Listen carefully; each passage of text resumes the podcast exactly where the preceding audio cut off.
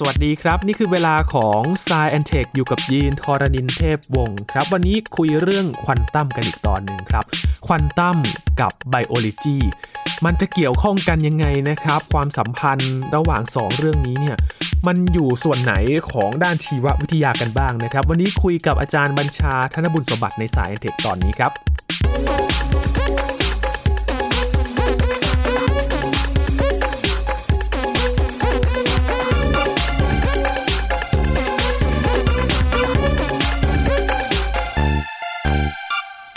คุณผู้ฟังได้ติดตามในซีรีส์ของทฤษฎีควอนตัมกลศาสตร์ควอนตัมนะครับ เราก็เคยเกริ่นเรื่องของ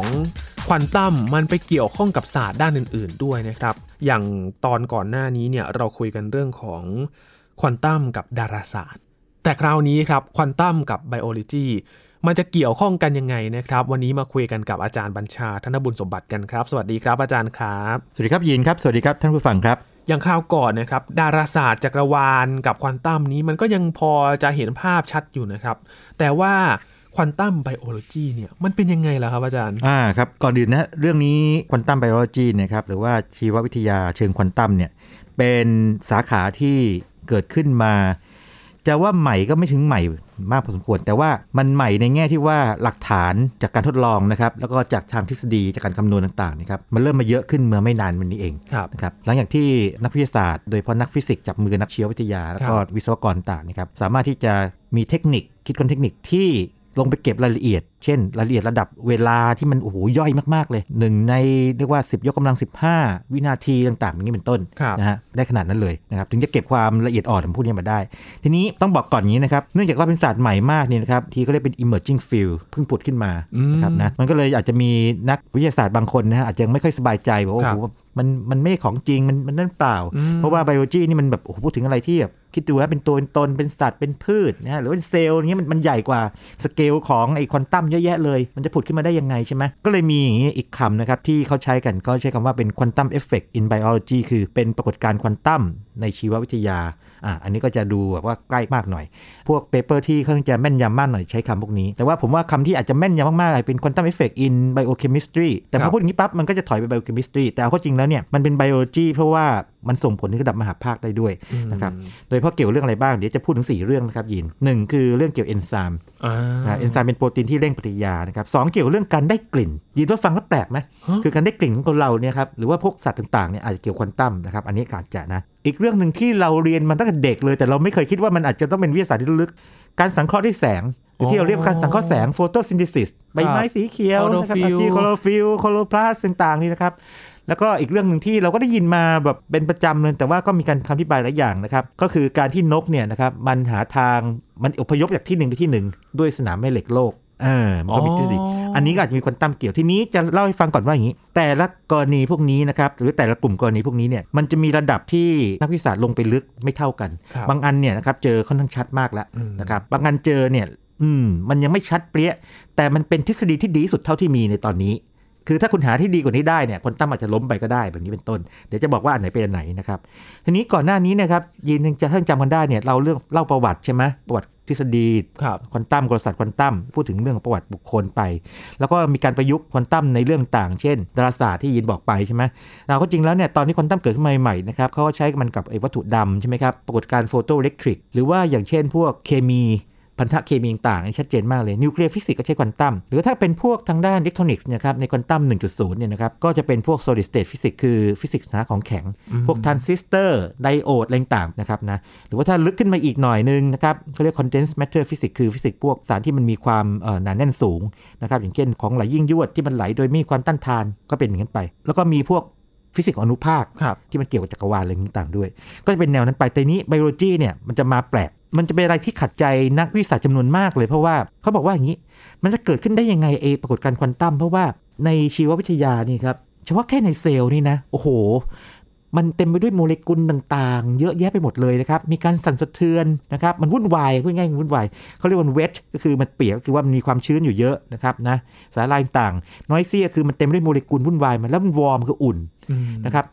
คือเวลานักฟิสิกส์ทำการทดลองที่ศึกษาสมบัติทางควอนตัมเนี่ยเอาง่ายอย่างสมมติว่าทำควอนตัมคอมพิวเตอร์เนี่ยถ้าใช้พวก superconductor เนี่ยต้องทำให้มันเย็นจัดๆอืมนะเพื่อทำให้เกิดสภาพ superconductor หรือสารตัวนำยิ่งยวด แล้วก็ต้องทำให้การสั่นสะเทือนน้อยสุด เพราะการสั่นสะเทือนเนี่ยมันไปรบกวนไงทุกคนระบบที่เขาเรียกว่า decoherence คือระบบที่มันค่อนข้างจะยังพัวพันกันอยู่ หรือว่ามันมีรักษาภาวะที่เรียกว่ามันเป็น superposition ซ้อนทับกันนะครับอยู่เนี่ยมันเกิด collapse หรือมันยุบตัวลงเหลือแค่อันเดียวซึ่งเขาไม่ต้องการนะครับก็คือตั้งคำถามมาว่า มันจะเป็นไปได้ได้ยังไงในระบบชีววิทยา ซึ่งมันวุ่นวายขนาดนี้นะครับมันจะมีอย่างนี้ได้ยังไง ปรากฏว่าเขาเจอได้จริง ๆ ด้วยนะครับนะเดี๋ยวจะยกตัวอย่างทีนี้ในระบบที่เจอ 4 อย่างนี้ที่ว่าไปนี่นะครับมันจะมีแก่นร่วมกันอยู่ 2 อย่างครับยีนหนึ่คงรับคือเขาสามารถพูดถึงปฏิกิริยามันได้ ว่ามันเร็วแค่ไหน นะครับเดี๋ยวยกตัวอย่างจากเอนไซม์เนี่ยชัดเลย แล้วก็การสังเคราะห์ด้วยแสงเนี่ยชัดเลย อย่างหนึ่งคือมันจะมีโปรตีนมาเกี่ยวข้องเสมอเลยนะครับที่เป็นสิ่งแวดล้อมของมัน แล้วพบว่าแทนที่โปรตีนเนี่ยนะครับซึ่งเป็นโมเลกุลที่ใหญ่และซับซ้อนมากๆนี่นะครับแทนที่มันจะไปขัดขวางปรากฏการณ์ควอนตัมเนี่ยนะครับมันไม่ขัดขวาง แถมมันอาจจะช่วยเกื้อนหนุนหรือเร่งด้วยด้วยซ้ำไปเอออันนี้เป็นปริศนาในควอนตัมไบโอโลจีที่ต้องตีให้แตก แล้วเดี๋ยวเราจะมีเรื่องพวกนี้ต่อเนื่องไปเรื่อยๆนะครับยินครับอืมครับ แต่มันก็มีข้อสงสัยอยู่นะครับอาจารย์ เออ มันเกี่ยวกับสิ่งมีชีวิต มันดูเหมือนจะควบคุมไม่ได้ แล้วมันจะเกี่ยวข้องกับควอนตัมกันยังไงนะครับอาจารย์ครับรย์ยิน เอางี้เราเริ่มต้นที่เอนไซม์ก่อนไหมครับเอนไซม์คืออะไรก่อน เอนไซม์เนี่ยนะครับเป็นโปรตีนที่ช่วยเร่งปฏิกิริยา เมื่อก่อนนี้เราจะเรียนกันว่าตัวเร่งปฏิกิริยาคือ catalyst ใช่ไหมในวิชาเคมี แต่ถ้าเป็นชีววิทยานะครับเขาจะเรียกว่าเอนไซม์เป็นโปรตีนเร่งปฏิกิริยา เร่งได้ขนาดไหน เร่งได้เร็วเป็นแบบเป็นล้านเท่ากับอย่างเช่นอย่างนี้ครับยินอืมยินเอาง่ายๆนะ ตัวที่เรียกว่าทุกคนต้องเกี่ยวข้องเลยคืออย่างนี้ การหายใจของเราคืออะไร เราหายใจออกซิเจนเข้าไปใช่ไหมครับเซลล์รับเข้าไปปั๊บเนี่ยนะครับก็ไปผ่านกระบวนการต่างๆแล้วก็ปล่อยคาร์บอนไดออกไซด์ออกมาเห็นไหมอ่าหายใจออกมาอะครับทุกคนทุกคนรู้ทุกคนหายใจได้ใช่ไหมทุกคนต้องทำอย่างนี้ คาร์บอนไดออกไซด์ที่ออกมาเนี่ยบางส่วนละลายในเลือดจำนวนนิดหน่อยละลายเลือด บางส่วนเกาะไปกับฮีโมโกลบินในเซลล์เลือดแดง แต่ส่วนใหญ่นะครับ ส่วนใหญ่มันถูกเปลี่ยนเป็นกรดคาร์บอนิก ทีนี้มันถูกเปลี่ยนเป็นกรดคาร์บอนิกเนี่ยมันจะถูกย้ายไปที่ปอดแล้วก็หายใจออกมาสิ่งที่เกิดขึ้นคือว่าร่างกายต้องกำจัดไอ้ กรดคาร์บอนิกนี่ออกไปไงครับอืมอ่ามันเหมือนเป็นของเสียในร่างกายทำนองนี้ครับใช่ไหมทีนี้สมมุติว่าถ้าไม่มีอะไรมาเร่งมันเลยเนี่ย มันกำจัดได้เหมือนกัน มันก็มีกลไกกำจัดได้อ่าอัตราคือเท่าไหร่รู้ไหมเป็นหน่วยนั่นนะ 0.1 ต่อวินาที แต่พอมีตัวเร่งปฏิกิริยาที่เป็นเรียกว่าเอนไซม์ที่ว่านี่นะครับ เอนไซม์ carbonic anhydrase เนี่ยนะครับครับมันเร่งกลายเป็น 1 0 0 0 0แสนต่อวินาทีขึ้นไปเร็ว 1 ล้านเท่าอะยินโอ้คือตัวเร่งปฏิกิริยานี้สามารถเร่งทำให้ร่างกายช่วยกำจัดกรดคาร์บอนิกไม่ได้เร็ว 1 ล้านเท่า ทำให้เรามีชีวิตอยู่ได้นะนี่คือหน้าที่เอนไซม์เลย ทีนี้จะบอกว่าเอนไซม์แต่ละตัวเนี่ยก็จะมีความสามารถในการที่จะเร่งปฏิกิริยาอาจจะเร็วช้าต่างกันแต่ว่าเร็วทั้งนั้นเลย ตัวที่เร็วมากสุดนี่เท่าไหร่รู้ไหมยินเท่าที่ผมค้นเจอนะ10 ยกกำลัง 25 เท่า 10 ยกกำลัง 25 เท่าเนี่ยเราฟังดูก็เยอะเนอะเยอะแต่นะแต่ครัเราบแปลงเป็นอย่างนี้ดีกว่า ล้านคือ 10กำลัง 6 ใช่ไหม6 4 24ถ้า 10กำลัง 24 มันคือล้านล้านล้านล้าน10 ยกกำลัง 25 เท่าคือ 10 ล้านล้านล้านล้านเท่า ล้านสี่ตัว ขออีกครั้งนะครับอาจารย์สิบแล้วก็ล้านสี่ตัวล้านล้านล้านเท่าโอ้นั่นความสามารถเอนไซม์คำถามนะครับคำถามคืออย่างนี้บอกว่าเอนไซม์ทำได้ยังไง นั่นสิครับนะครับ คือพอใช้ฟิสิกส์เอ่อหรือว่าเคมีแบบคลาสสิกที่ไม่ได้ควอนตัมอธิบายเนี่ยนะครับ มันจะอธิบายได้แค่ระดับหนึ่งคือความเร็วที่ไม่เยอะมากนะครับนะ คือมันมีทฤษฎีของพาวลิงและพาวลิงเราเคยพูดถึงเขาหลายครั้งนะครับ เป็นคนที่เก่งเคมีมากคำอธิบายคืออย่างนี้ เหมือนเราจะข้ามภูเขา ถ้าภูเขาเตี้ยๆเราข้ามไปง่ายๆใช่ไหมเดินเดินเราเราเดินนะเราเดินข้ามไปง่ายๆเดินไปเนินเขาสบายเลยเตี้ยๆแต่ถ้าภูเขาสูงเนี่ยปีนโอ้โหเหนื่อยเหนื่อยหอบเลยถ้าสูงสูงๆมากๆนี่มันต้องระดับพวกมืออาชีพแล้วครับไปปูปีนภูเขาอะยอดเอเวอเรสต์อะไรอย่างนี้นึกภาพไหมอืมความหมายคืออย่างนี้ครับการที่จะข้ามจากฝั่งหนึ่งไปฝั่งหนึ่งคือเปลี่ยนปฏิกิริยาเคมีจากตั้งต้นไปเป็นปลายนะครับมันจะข้ามข้ามภูเขาเขาเรียกว่าพลังงานกระตุ้น ถ้าพลังงานกระตุ้นไม่สูงก็ไปได้ง่ายหน่อยพลังงานกระตุ้นสูงก็ไปได้ยากหน่อย ทีนี้ทฤษฎีเดิมบอกว่าเอนไซม์มันไปลด ความสูงของไอ้พลังงานกระตุ้นลงมา คือลดความสูงจากภูเขาเดิมที่เคยสูงมากๆเลย ให้มันเหลือแค่สูงกลางๆหรือสูงน้อยๆเตี้ยๆก็ข้ามได้ง่ายขึ้นอ่าแต่ว่าทฤษฎีนี้มันมีปัญหา มันมีปัญหาตรงไหนมีปัญหาที่ว่าเมื่อปี 1966 นะครับเขาไปศึกษานะครับ The Vault กับ Chance เนี่ยไปศึกษาพบว่าในช่วงอุณหภูมิสูงกว่า100เคลวินหรือว่าลบ173องศาเซลเซียสเนี่ยอัตราเร็วของปฏิกิริยาเคมีเนี่ยเป็นไปตามทฤษฎีที่อธิบายมาเลย คือว่าเอนไซม์ไปช่วยลด ไอ้ความสูงภูเขาที่กั้นนี่ใช่ไหมอืมแต่พออยู่ในช่วงอุณหภูมิ 4 เคลวินถึง 100 เคลวิน คือเย็นเย็นหน่อยเนี่ยนะครับปรากฏว่าไม่ใช่กราฟมันหัก มันคงที่คืออัตรามันไม่ขึ้นอยู่กับอุณหภูมิ ซึ่งใช้ทฤษฎีเดิมอธิบายไม่ได้ไงตรงนี้แหละครับเป็น paper แรกเลยที่นะครับเป็นบทความแรกที่บอกว่าสันนิษฐานว่ามันเกิด quantum tunneling การทะลุอุโมงค์ทางควอนตัมจำได้ไหมอ๋ออ่อ่าว่ามันใช้การทะลุอุโมงค์มาครับจำการทะลุอุโมงค์ได้ไหมว่า ถ้าคุณมีพลังงานไม่พอที่จะข้ามไปได้เนี่ยคุณก็ทะลุไปเลย ถ้าถ้าความสูงมันมันไม่มากนัก แล้วความหนาไม่มากนักเนี่ยความน่าจะเป็นก็จะมากตามมากมากหน่อย แต่ถ้ามันสูงมากๆหนามากๆนี่นะครับมันก็จะน้อยหน่อย อันนี้เป็น paper แรกเลยที่บอกว่าน่าจะเป็น quantum tunneling และปัจจุบันเนี่ยน่าจะยอมรับด้วยทำไมรู้ไหมครับยินสิ่งที่เกิดขึ้นคือ พอเอาทฤษฎีควอนตัมเข้าไปจับปั๊บเนี่ยนะครับ ไอ้กราฟที่บอกว่าช่วงอุณหภูมิสูงเป็นกราฟแบบหนึ่งใช่ไหมที่ขึ้นกับอุณหภูมิ ช่วงอุณหภูมิต่ำไม่ขึ้นอุณหภูมิเนี่ยสามารถใช้สมการเดียวจากทฤษฎีควอนตัมเนี่ยอธิบายได้ทั้งช่วงเลยอืมครับก็คืออธิบายได้นะครับ เพราะฉะนั้นในแง่ของเอนไซม์เนี่ยนะครับก็โดยสรุปตอนนี้คืออย่างนี้บอกว่า มีความมั่นใจสูงแล้วว่าเอนไซม์บางชนิดอย่างไรบางชนิดนะครับในบางปฏิกิริยา และในบางช่วงอุณหภูมิทำตามทฤษฎีควอนตัมใช้ปรากฏการณ์ควอนตัมโดยเฉพาะ quantum tunneling นี้ นะครับนะแล้วก็มีสมการมีอะไรชัดเจนเลยนะครับแล้วก็ทีนี้มันมันก็มีตัวเสริมคืออย่างนี้ครับยินคือว่าเรื่อง tunneling เนี่ยถ้าของเล็กๆนะครับถึงว่าอิเล็กตรอนเนี่ย tunnel มันก็ง่ายเพราะมวลมันน้อยใช่ไหมครับแต่ถ้ามันเป็นของที่ใหญ่ขึ้นอย่างเช่นโปรตอนเนี่ยก็ยากขึ้นนะครับอืมความน่าจะเป็นก็ลดลงไงมันมีการทดลองนะครับในปี 1989 นะครับคลินแมนนะครับเขาใช้ไอโซโทปถ้าใครแบบชอบเคมีหรือชอบฟิสิกส์หน่อยน่าจะรู้อย่างนี้ไอโซโทปคือว่าโอเค คุณมีจำนวนโปรตอนเท่ากันครับแต่จำนวนนิวตรอนต่างกัน มันเป็นธาตุเดียวกันแหละ เช่นถ้าเป็นไฮโดรเจนเนี่ยนะครับตรงนิวเคลียสเนี่ยมีแค่ตัวโปรตอนตัวเดียว แต่ถ้าเป็นดิวทีเรียมเนี่ยก็มีโปรตอนตัวหนึ่งบวกนิวตรอนหนึ่งตัว ถ้าเป็นทริเทียมก็นิวตรอนสองตัว แต่ทั้งหมดคือธาตุไฮโดรเจนทั้งนั้นเลยเพียงแต่มันหนักขึ้นอืมถ้าเกิดว่าเป็นทฤษฎีของเออใช้ทางแบบว่ากลศาสตร์คลาสสิกธรรมดาเนี่ยมันก็จะทำนาย rate อัตราการเกิดปฏิกิริยาเนี่ยได้ค่าค่าหนึ่งออกมานะครับว่าโอเค คุณมีมวลมากขึ้นเป็นแบบนี้ แต่ถ้าเป็น tunneling ปั๊บเนี่ยมันทำนายอีกแบบหนึ่งยิ่งมวลมากเท่าไหร่นี่นะครับมันไปเข้าในสมการปั๊บเนี่ยโอกาสที่ tunnel มันน้อยลงไปเยอะเลย ปรากฏว่าจากผลการทดลองเนี่ยมันฟิตหรือว่ามันเข้ากับทฤษฎีควอนตัมมากกว่า เพราะฉะนั้นในแง่ของเอนไซม์นะครับที่ว่ามันสามารถที่จะใช้การ tunneling ทางควอนตัมนะครับการทะลุอุโมงค์ควอนตัมมาเนี่ยนะครับอันนี้นักวิทยาศาสตร์ค่อนข้างมั่นใจ ก็เป็นหนึ่งตัวอย่างแรกของ quantum biology นะครับที่ที่ยกกันมานะครับครับหลักฐานชัดเจนแล้วก็มีความสัมพันธ์เห็นได้ชัดเลยนะครับ ว่ามันเกี่ยวกับควอนตัมยังไง อย่างที่สองแหละครับเป็นแบบไหนครับ อย่างที่สองนี่เป็นอะไรที่น่าแปลกมากยินเป็นอะไรที่ อาจารย์หัวเราะไว้ก่อนแล้วคืออต้ย่าองงนี้มีอะไรแน่เลย คือของที่มันง่ายๆเนี่ยยินครับ ถ้าเราขาดอาหารนี่เราขาดอาหารได้สักกี่วันเราเราอาจจะเสียชีวิตนะเอ่อสามวันหรือเปล่าสามวันใช่ไหมครับหรือบางคนอาจจะเก่งหน่อยสักอาทิตย์หนึ่งใช่ไหมอ๋อแต่ตัวผอมครับโกรงกล่องนี่ใช่ไหมแต่ถ้าเราขาดอากาศ ไม่นาสานมนะคสารับมนาทีใช่ไหมที่เขาเรียกว่ากฎของสามใช่ไหมครับสามวันสามนาทีใช่ไหมอืมสามนาทีเนี่ยมาไปเลยยกเว้นถ้าคนที่อันอันนานกว่านี้หน่อยแต่ไม่นานมากเป็นสิบนาทีอะไรเงี้ยยากใช่ไหมเกี่ยวกับการหายใจครับยินการไม่ได้เกี่ยวกับการหายใจเกี่ยวกับการได้กลิ่นอ่ามันมันเข้าในจมูกเหมือนกันนะครับไอการได้กลิ่นของคนเราเนี่ยนะครับประสาทสัมผัสของคนเราเนี่ย เวลาเราพูดถึงการมองเนี่ยนะครับมันค่อนข้างชัดว่าแสงเข้าในตาเรานะตาดูอ่าก็อ่าก็เห็น เราได้ยินเสียงก็เข้าทางหูหูฟังก็ชัดเจน ถ้าเราได้กลิ่นนะครับการได้กลิ่นเนี่ยมันแปลกเราคิดว่าคงง่ายๆ มั้งกลิ่นก็คือสารเคมีที่มากระทบ กับตัวรับใช่ไหมอืมนะฮะทฤษฎีเดิมคืออะไรทฤษฎีเดิมก็คือว่าไอ้เจ้าตัวรับกับตัวกลิ่นที่มาเนี่ยมันเหมือนกับลูกกุญแจแม่กุญแจมันเข้ากันได้พอมันเข้ากันได้ปั๊บเนี่ยนะครับก็ส่งสัญญาณไปยังสมองบอกว่าอ้าวโอเคนี่คือกลิ่นนี้อืมแต่ปัญหาคืออะไรครับยิน ปัญหาคือว่าจากการศึกษาพบว่าไอ้ตัวรับการได้กลิ่นนะครับในจมูกเราเนี่ยนะครับนะมันมีประมาณ 300 กว่าแบบ คือ4 400แบบ390แบบ ในขณะที่กลิ่นเนี่ยอูยินว่ามีสักเท่าไหร่กลิ่นโอ้ มันมีหลายรูปแบบมากเลยนเยอะมากเนอะเยอะมากนะคจบริง ๆ เราอาจจะไม่ได้กลิ่นทุกอย่างนะแต่ว่าจากการที่ศึกษามานะครับหลายพันกลิ่น หรือบางทีเป็นหมื่นกลิ่นที่เป็นไปได้ เยอะมากเลย เพราะฉะนั้นเนี่ยทฤษฎีลูกกุญแจแม่กุญแจเนี่ยมันเลยที่บายนี้ไม่ได้ว่าโอ้โหไอตัวรับมีแค่นี้นะแต่ว่าไอตัวกลิ่นมีเยอะแยะไม่ได้ แถมยังยังเจอปัญหาอย่างนี้ครับยิน คือถ้าทฤษฎีลูกกุญแจแม่กุญแจเป็นจริงเนี่ยนะครับบอกว่าโอเค สารสองอย่างที่มีมีเรียกว่ารูปร่างโมเลกุลคล้ายๆกันเนี่ยมันควรจะกลิ่นคล้ายๆกันใช่ไหมอืมเอออย่างเงี้ยปรากฏว่าไม่ใช่กลิ่นมันต่าง มันอ่ามัมันมี vanillin นะครับกับ isovanillin นะครับรูปร่างคล้ายๆกันเลยทางทางโมเลกุลเนี่ยนะครับแต่กลิ่นคนละเรื่องกันเลย อันหนึ่งกลิ่นวานิลา vanillin อีกอันหนึ่งกลิ่นแบบเหม็น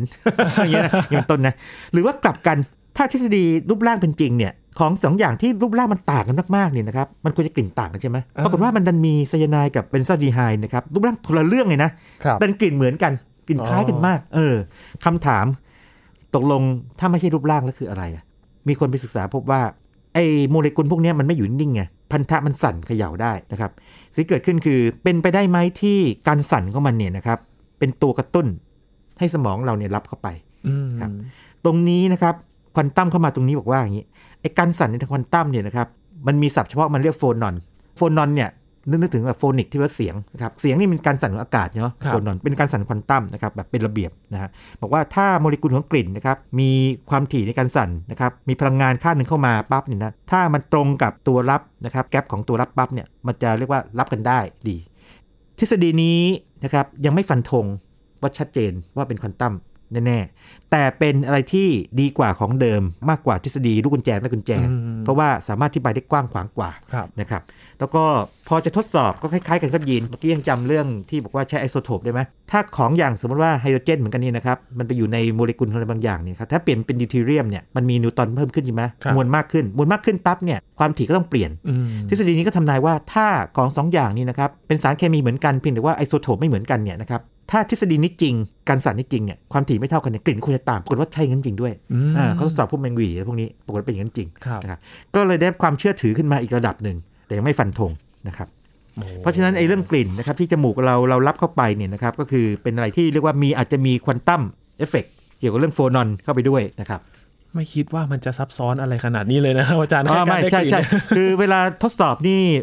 โหแบบเขาทดสอบกับทั้งคนนะฮะ เอาแมงหวีอะไรต่างมาทดสอบกันโอ้ครับซับซ้อนครับแค่แล้วมีเคมีมีอะไรเกี่ยวด้วยนะฮะครับใช่ใช่แค่คนก็ได้กลิ่นแบบ โอ้ก็ระดับหนึ่งเลยนะครับ ถ้าเป็นสัตว์สุนัขอะไรอย่างนี้เนี่ยโอ้โห นึกไม่ออกเลยนะครับ ว่าจะมีความซับซ้อนขนาดไหนนะครับอาจารย์แต่ว่ายังไม่ชัดเจนใช่ไหมครับว่า อันนี้จะยมรับอันต้องไหมต้องพูดอย่างนี้กรณีของกลิ่นนะเรียก olfaction เนี่ยนะครับ เป็นทฤษฎีที่ดีกว่าของเดิมอืมและยังไม่สามารถหาทฤษฎีที่ดีกว่านี้อ๋อมาอธิบายในตอนนี้ครับอ่าปกติวิทยาศาสตร์เป็นแบบนี้ครับยีนคือสมมติว่าเรามีปรากฏการณ์ปรากฏการณ์หนึ่งทฤษฎีที่หนึ่งเข้ามา อธิบายไม่ได้ก็ล้มไปอะที่สองเข้ามาอธิบายได้อะรับไปก่อนแต่ปรากฏว่าพอเจอปรากฏการณ์นี้ละเอียดขึ้น ทฤษฎีสองเริ่มอธิบายไม่บางอย่างไม่ได้ปั๊บเนี่ยยังไม่มีทฤษฎีที่สามเนี่ยก็ต้องยึดสองไว้ก่อน แต่พอมีทฤษฎีที่สามซึ่งมันสามารถอธิบายได้หมดเลย ก็สองก็ล้มไปสามก็มาครับอย่างนี้นะครับในทางวิทยาศาสตร์เนี่ย ทฤษฎีสามารถถูกล้มได้เสมอหากว่ามีทฤษฎีที่ครอบคลุมกว่าแม่นยำกว่ามาอธิบายใหม่นะครับ ตอนนี้ต้องถือว่าทฤษฎีการสั่นในเชิงควอนตัมเนี่ยดีที่สุดเท่าที่มีในตอนนี้นะครับ แต่วันหน้าอาจจะเปลี่ยนหรืออาจจะยิ่งยืนยันหนักเข้าไปอีกเดี๋ยวรอรอติดตามเรื่องนี้กันดูครับนะครับเหมือนแข่งโอลิมปิกนะครับ ใครทำ world record ได้ดีกว่าก็ได้แชมป์ไป ใช่ใช่ทำนองนั้นนะครับยินครับ แล้วการสังเคราะห์แสงนะครับอาจารย์ อ่า ต้องพูดเรื่องนี้เลยการสังเคราะห์ด้วยแสงนะครับหลังๆชอบใช้คำนี้กันแล้วนะครับ เพราะว่ามันมันเป็นการที่แสงเข้าไปนะมันไม่สังเคราะห์แสงออกมาเนาะครับนะครับนะเป็นปรากฏการณ์นะครับในทางชีววิทยาที่ถูกศึกษามากที่สุดใน quantum biology นะครับนะเอาเอาเอาพื้นฐานกันก่อนดีไหมมันคืออะไร เรามีคาร์บอนไดออกไซด์เรามีน้ำนะแล้วก็มีแสงตัวกระตุ้นเข้ามานะครับครับแล้วผลที่ได้คืออะไรเป็นพวกคาร์โบไฮเดรตนะครับคือน้ำตาลนะครับนะบวกกับออกซิเจน ซึ่งในมุมมองของพืช ออกซิเจนที่ผลิตจากการสังเคราะห์ด้วยแสงและโฟโตซิน h ซิสเนี่ยมันเป็นของเสีย มันถึงปล่อยออกมาไงมันถึงไม่เอาเออนะครับแต่ว่าเป็นของดีของเราใช่ไหมหายใจตอนกลางวันใช่ไหมเข้าไปนะครับนะครับนี่ใครที่ทำการสังเคราะห์ด้วยแสงได้บ้างก็มีพืชนะครับพวกสาหร่ายก็ได้ ไฟโตแพลงก์ตอนก็ได้นะครับอืม kelp อะไรอย่างนี้ก็ได้ไซยาโนแบคทีเรียนะครับครับนะที่มีคลอโรฟิลล์เนี่ยได้หมดเลยนะครับคำถามสำคัญในกระบวนการสังเคราะห์ด้วยแสงหรือโฟโตซิน h ซิสคืออะไรคือว่าเหตุชันไหนประสิทธิภาพมันถึงใกล้เคียงร้อยเปอร์เซ็นต์อืมยินครับปัญหามันอยู่นี่ฮะ อย่างรถยนต์เทคโนโลยีของมนุษย์นี่นะครับรถยนต์ตู้เย็นนะครับ เราใส่ไฟเข้าไปนี่นะครับ มันก็กินไฟแล้วมันก็สมมติว่าเออรถยนต์ก็ทำให้เราวิ่งออกมาใช่ไหมแต่มันก็มีความร้อนเกิดขึ้นใช่ไหมเราใส่ของเข้าไปร้อยหนึ่งเนี่ยมันทำงานให้เราค่าค่าหนึ่งนะฮะแล้วเสียอีกค่าค่าหนึ่งเนี่ยสมมติว่ามันทำงานให้เรา 70%เนี่ยเราก็เรียกประสิทธิภาพ 70%ครับเทคโนโลยีของมนุษย์แทบทั้งหมดเลยเนี่ยนะครับมันต้องมีคล้ายมีสูญเสียไปจำนวนมากทีเดียว หรือว่าน้อยแต่ก็ยังเยอะไม่ได้น้อยนิดเดียว แต่ว่า การสังเคราะห์ด้วยแสงเนี่ยที่เกิดขึ้นคืออย่างนี้ ประสิทธิภาพมันเนี่ยล่อไปต้อง 99%หรือกว่า คือเสียน้อยมากเลย คือสมมติว่าโฟตอนนะครับอนุภาคของแสงตกมาร้อยตัวนี่นะครับแทบจะร้อยตัวนี้เลยทำให้เกิดการสังเคราะห์ด้วยแสงได้ ใช้ยังคุ้มค่า ใช่ใช่คุ้มค่าทำไมถึงเป็นแบบนั้นเออปรากฏว่าทฤษฎีฟิสิกส์แบบเดิมเนี่ยอธิบายไม่ได้ ล่าสุดเป็นอย่างนี้ครับยิน อันนี้พากลับไปตอนมัธยมนิดนึงนะ ยินยินเรียนสายวิทย์เปล่าไม่แน่ใจใช่ครับต้องผ่าเซลล์อะไรพวกนี้ใช่ไหมครับเอาเข้าไปในกล้องจุลทรรศน์ใช่ไหมสมมติว่าใครยังไม่เรียนไม่เป็นไรนะครับ คือเด็กเด็กสายวิทย์เนี่ยนะครับ หรือใครที่เคยผ่านมาเนี่ย ตอนที่เรียนเอ่อในชีววิทยาเนี่ยนะครับ มันก็จะมีแลบบางแลบนะฮะที่เราต้องเอาเซลล์ของพืชอืมาใช่ไหมมาดูมาส่องกล้องดูมาฝานใช่ไหมใช่ครันะบฮะใส่สไลด์ใช่ไหมก็ใส่สไลด์ก็เอาน้ำเลี้ยงเข้าไปหน่อยดูแล้วว่าดูเซลล์เป็นยังไงโครงสร้างเป็นไงใช่ไหมครับนะ คร่าวๆคืออย่างนี้ครับ ในเซลล์เนี่ยมันก็มีออร์แกเนลหรืออวัยวะมันหลายอย่างนะครับ แต่ตัวที่สำคัญที่จะพูดถึงกันนี้คือคลอโรพลาสต์พวกคลอโรพลาสต์นี่ปั๊บเนี่ยหลายคนที่เห็นคลอโรฟิลล์อ่าใช่ใช่อ่าแต่ว่าใช่ครับเดี๋ยวขออีกนิดนึงคลอโรพลาสต์เนี่ยจะมีโครงสร้างซับซ้อนที่หนึ่งข้างในคลอโรพลาสต์เนี่ยถ้าไปเปิดดูได้นี่นะครับนะมันจะมีเขาเรียกว่า thylakoid thylakoid เนี่ยลองคิดถึงอะไรอะไรดีอะขนมแพนเค้กเนี่ยมั้งซ้อนกันเป็นชั้นๆหลายๆชั้นนะครับนะแล้วก็เชื่อมต่อกันเป็นทอดๆนะใน thylakoid เนี่ยนะครับหรือเยื่อ thylakoid นะครับก็จะมีกลุ่มคลอโรฟิลล์อยู่อ่าไอ้คลอโรฟิลล์ที่เราบอกว่านี่ไง ตัวที่ทำให้เกิดการสังเคราะห์แสงใช่ไหมสิ่งที่เกิดขึ้นคือถ้าอธิบายง่ายๆ คือว่าโอเค แสงตกลงมากระทบกับนี่ พวกนี้พวกคลอโรฟิลล์ปั๊บก็เอาไปสร้างเป็นพลังงานเป็นอะไร อันนี้มันง่ายไปหน่อย ในปัจจุบันเนี่ยพบว่าอย่างนี้ ถ้าจะอธิบายว่าทำไมการสังเคราะห์ด้วยแสงเนี่ยประสิทธิภาพถึงสูงมากต้องมาแบบนี้เลย คือพอแสงตกกระทบปั๊บนี่นะครับเจ้าอะตอมของแมกนีเซียมที่อยู่ในคลอโรฟิลมันเสียอิเล็กตรอนไปชั่วคราวอืมนะครับนะพอเสียไปชั่วคราวปั๊บเนี่ยเขามองมันเป็นโฮลคือมองเป็นช่องว่างอิเล็กตรอนหลุดออกมา สิ่งที่เกิดขึ้นก็คือว่าเดิมทีมันเคยเป็นกลางไฟฟ้าถูกไหมพออิเล็กตรอนหลุดออกไปปั๊บเนี่ยไอ้ส่วนที่หลุดออกไปก็เป็นประจุลบ แต่ส่วนที่เดิมที่มันเคยอยู่เนี่ยคล้ายๆเป็นประจุบวกไงคือเดิมทีเคยเคยเป็นกลางไอ้เป็นลบอยู่เนี่ยออกไปเป็นประจุบวก มันคล้ายๆเป็นขั้วคู่ไฟฟ้าบวกกับลบอยู่เรียก dipole ทีนี้ใน thylakoid เนี่ยครับกลุ่มคลอโรฟิลล์เนี่ยมันอยู่เป็นกลุ่มๆพอคลอโรฟิลล์ตัวหนึ่งเนะครับมันถูกกระตุ้นด้วยโฟตอนปั๊บนะครับ เขาเรียกเกิดการสั่นของ dipole มันจะไปกระตุ้นตัวข้างๆคลอโรฟิลล์ตัวข้างๆนะครับเป็นกลุ่มของมัน บอกเนี่ยเธอเอาพลังงานไปหน่อยนะครับเธอเอาพลังงานไปหน่อยแบ่งกัน ทั้งกลุ่มนี้ มันจะทำตัวเหมือนกับเป็นอนุภาคเสมือนอันหนึ่งนะครับเรียกว่า exciton อันนี้เป็นภาษาฟิสิกส์นิดหนึ่งนะครับ ประเด็นคือว่าอย่างนี้ครับ exciton เนี่ยซึ่งประกอบด้วยคลอโรฟิลล์หลายๆคลอโรฟิลล์อยู่ด้วยกันเนี่ยนะครับมันจะเรียกว่าสั่นผลัดกันสั่นกันแบบอย่างอย่างเป็นระเบียบมากๆเลย ถ้ามองภาพรวมมันแล้วเนี่ยมันเหมือนอยู่ในสภาพที่มันเรียก superposition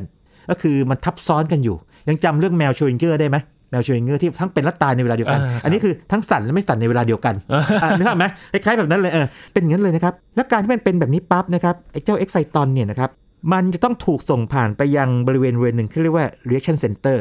นะครับซึ่งเป็นคล้ายๆเป็นถังปฏิกรณ์เคมีนะครับครับทำปฏิกิริยาเคมีออกมา เพื่อจะสร้างไอ้เจ้าน้ำตาลพวกนี้ออกมานะครับออกซิเจนออกมานี่นะครับถ้าคิดตามกลศาสตร์แบบปกตินี่นะครับโอ้โห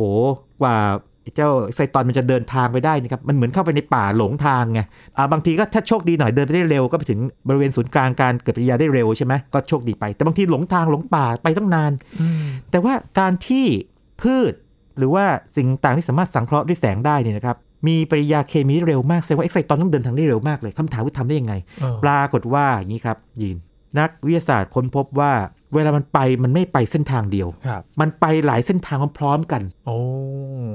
เป็น superposition แล้วก็ไปหลายเส้นทางพร้อมๆกันเนี่ยนะครับ ไปแบบเขาเรียกว่ามันเกิดสภาพที่มัน coherence คือ เรียกว่าไม่มีอะไรมาทำลายสภาพแบบนี้ออกมาอ๋อแล้วมันก็เลือกเส้นทางที่ดีที่สุดไป เพราะฉะนั้นเนี่ยนะครับการที่ตั้งแต่ต้นคือว่าโฟตอนมาตกกระทบ นะครับลงมาเรื่อยๆมาจนมาถึงไอ้คลอโรฟิลล์ปั๊บเนี่ยนะครับแล้วเกิดเป็น exciton มาแทนที่ exciton จะเป็นมัวหลงทางอยู่ exciton บอกฉันแยกร่างอะพูดง่ายๆอย่างนี้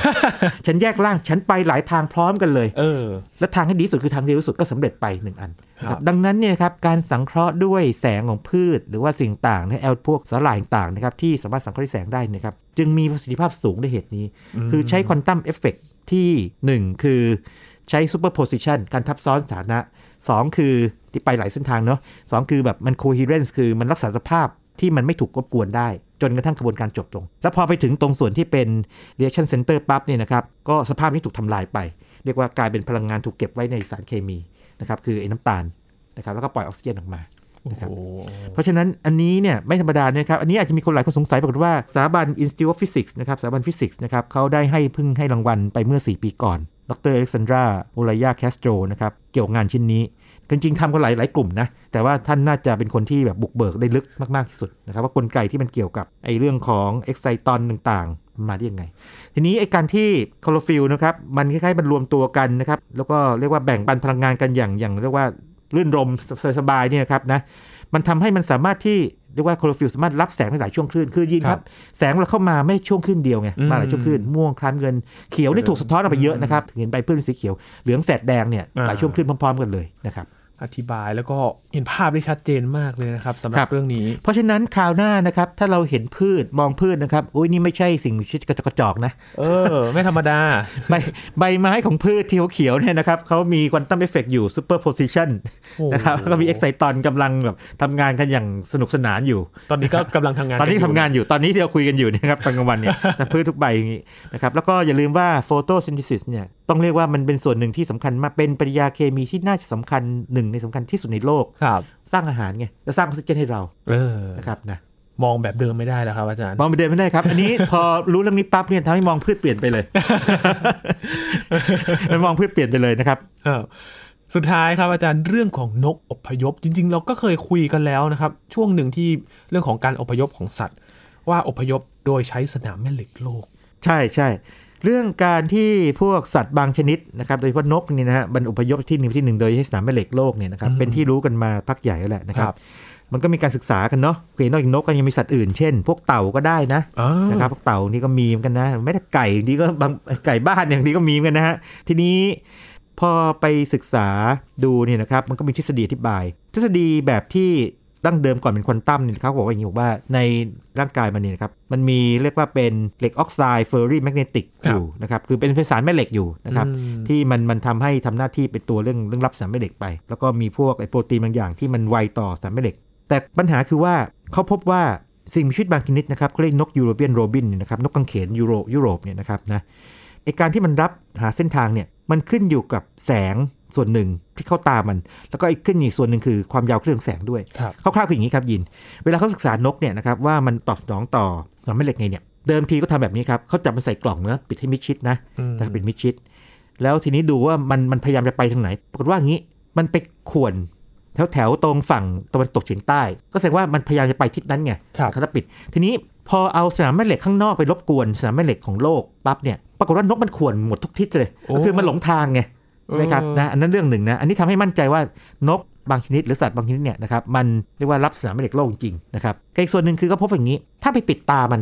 ปิดตามันเนี่ยนะครับปรากฏว่ามันแยกไม่ได้สนามแม่เหล็ก แสดงว่าไอ้การที่มันรับสนามแม่เหล็กเนี่ยมันต้องผ่านแสงเข้ามาเออแปลกไหมโอ้มันมากระตุ้นเป็นตัวเริ่มต้นอ่าอันเนี้ยอันนี้คือปริศนา ซึ่งทฤษฎีแบบคลาสสิกหรือก่อนควอนตัมเนี่ยอธิบายไม่ได้ไง ว่าทำไมต้องเกี่ยวกับแสงด้วย ก็เลยมันเกิดมาเป็นทฤษฎีอันใหม่ นี่เล่าแบบเร็วๆกันนะ เรียกว่ากลไกคู่อนุมูลอิสระนะครับภาษาอังกฤษเรียกว่า radical pair mechanism ไอ้กลไกนี้มันแปลก คือเวลาพูดว่าอนุมูลอิสระเนี่ย เรามักจะคิดถึงอะไรที่เราทำให้เราแก่ใช่ไหมสาร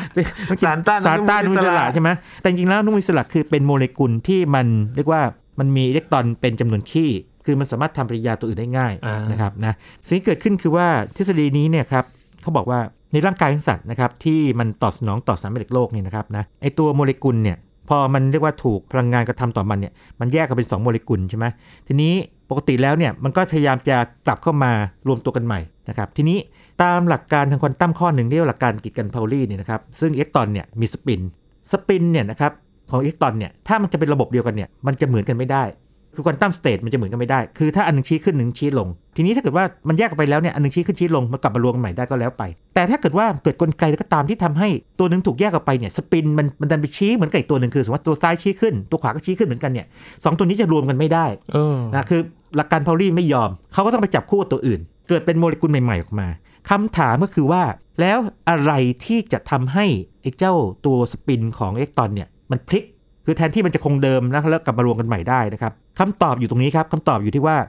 สมมติฐานหนึ่งก็บอกว่า เป็นไปได้ไหมที่สปินอิเล็กตรอนเนี่ยนะครับมันทำปฏิกิริยานะครับมันเกิดอันตรกิริยานะครับกับสปินของนิวเคลียสพอมันเกิดอันตรกิริยากันปั๊บเนี่ยสิ่งที่เกิดขึ้นอย่างนี้ระดับพลังงานเนี่ยมันเพิ่มขึ้นทำให้ตัวอนุมูลอิสระเนี่ยนะครับมันอยู่ใน 2 สถานะพร้อมๆกันอืมได้เกิด superposition สองสถานะครับพร้อมๆกันนะครับจนกว่าจะมีอะไรไปกระทบกระเทือนมันมันก็เหลือแค่สถานะเดียวทีนี้ การที่มันแกว่งระหว่างสองสถานะเนี่ยนะครับขึ้นขึ้นลงลงขึ้นลงลงเนี่ยนะครับมันก็จะมีความถี่อยู่แบบหนึ่ง ซึ่งครับถ้าเราวาดมาตามเวลาเนี่ยมันก็จะมีกราฟมันอยู่ใช่ไหม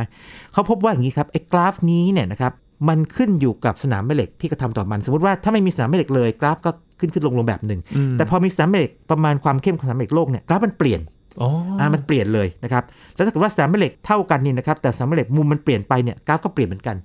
ดังนั้นนะครับอย่างน้อยๆเนี่ยนะครับแม้ว่าสนามแม่เหล็กโลกเนี่ยจะอ่อนก็ตาม แต่มันทำให้ไอ้เจ้าลักษณะ pattern ของการเปลี่ยนสภาวะนะครับเปลี่ยน state กลับไปกลับมาเนี่ยนะครับที่เป็น superposition เนี่ยมันเปลี่ยนไปได้มันกลไกมีอยู่ แล้วก็ทีนี้ก็ไปไล่ถามนักชีววิทยาบอกว่า เอาละ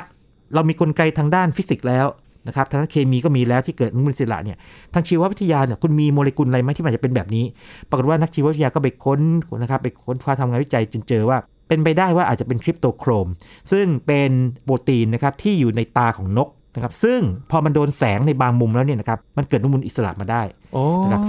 มันกลายเป็นว่าอย่างนี้ครับยิน ตอนนี้สถานะคือเป็นแบบนี้หนึ่งคือแน่นอนว่านกบางชนิดนะครับสามารถที่จะเรียกว่ารับรู้สารแม่เหล็กโลกได้ อันนี้เป็นแฟกต์อันนี้ข้อเท็จจริงนะครับสองคือกลไกทางฟิสิกส์นะครับที่เชื่อมโยงว่าสารแม่เหล็กกับไอการที่มันเปลี่ยนสถานะทางควอนตัมเนี่ยอันนี้มีกลไกอยู่ครับสามคือเจอแล้วสารเคมีบางอย่างที่อาจจะทำหน้าที่นี้ แต่ว่ายังไม่ได้ฟันธงว่ามันต้องทำหน้าที่นี้นึกภาพไหมอืมอ่าเพราะฉะนั้นสถานะของเรื่องของการที่นกมันถูกนำทางด้วยสารแม่เหล็กโลกเนี่ยนะครับจึงยังไม่ฟันธงร้อยเปอร์เซ็นต์อ่าแต่ว่ามีกลไกแล้วก็มีสารเคมีต่างๆครบแล้ว รอการยืนยันว่าเป็นอย่างนี้ไหมนะครับอืมโอ้เพราะฉะนั้นไอ้เรื่องควอนตัมไบโอจีเนี่ยถึงบอกว่าจะมีนักวิทยาศาสตร์หลายๆคนอาจจะไม่ค่อยชอบ คือมันยังไม่เด็ดขาดไงแต่ว่า หลักฐานแล้วก็ทั้งเชิงการทดลองทฤษฎีการคำนวณต่างๆเนี่ยมันมันเริ่มคล้ายๆมันเริ่มประกอบรูปร่างขึ้นมาแล้วว่ามันไปทิศทางนั้นนะครับอืมเป็นการค่อยๆยืนยันนะครับ ถึงความเชื่อมโยง ใช่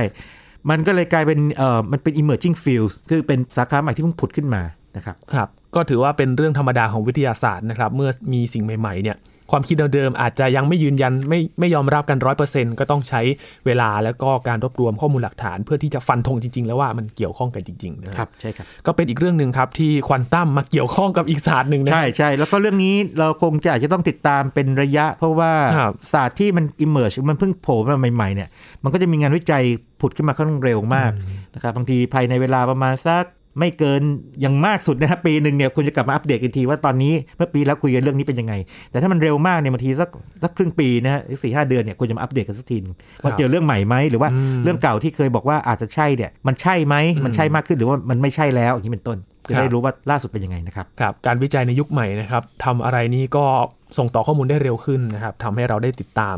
ความคืบหน้ากันมากขึ้นนะครับ นี่คือควอนตัมไบโอโลจีนะครับ วันนี้ขอบคุณอาจารย์บัญชามาก ๆ เลยครัครับบยินดีมากครับ นี่คือ s ายแอนเทคนะครับ คุณผู้ฟังติดตามรายการกันได้ที่ www.thaipbspodcast.com รวมถึงพอดแคสต์ช่องทางต่าง ๆ ที่คุณกำลังรับฟังเราอยู่นะครับ อัปเดตเรื่องวิทยาศาสตร์เทคโนโลยี และนวัตกรรมกับเราได้ที่นี่ ทุกที่ทุกเวลากับ ไทย PBS Podcast ครับช่วงนี้ยีนทรณินเทพวงลาไปก่อนนะครับ พร้อมกับอาจารย์บัญชาท่านบุญสมบัติ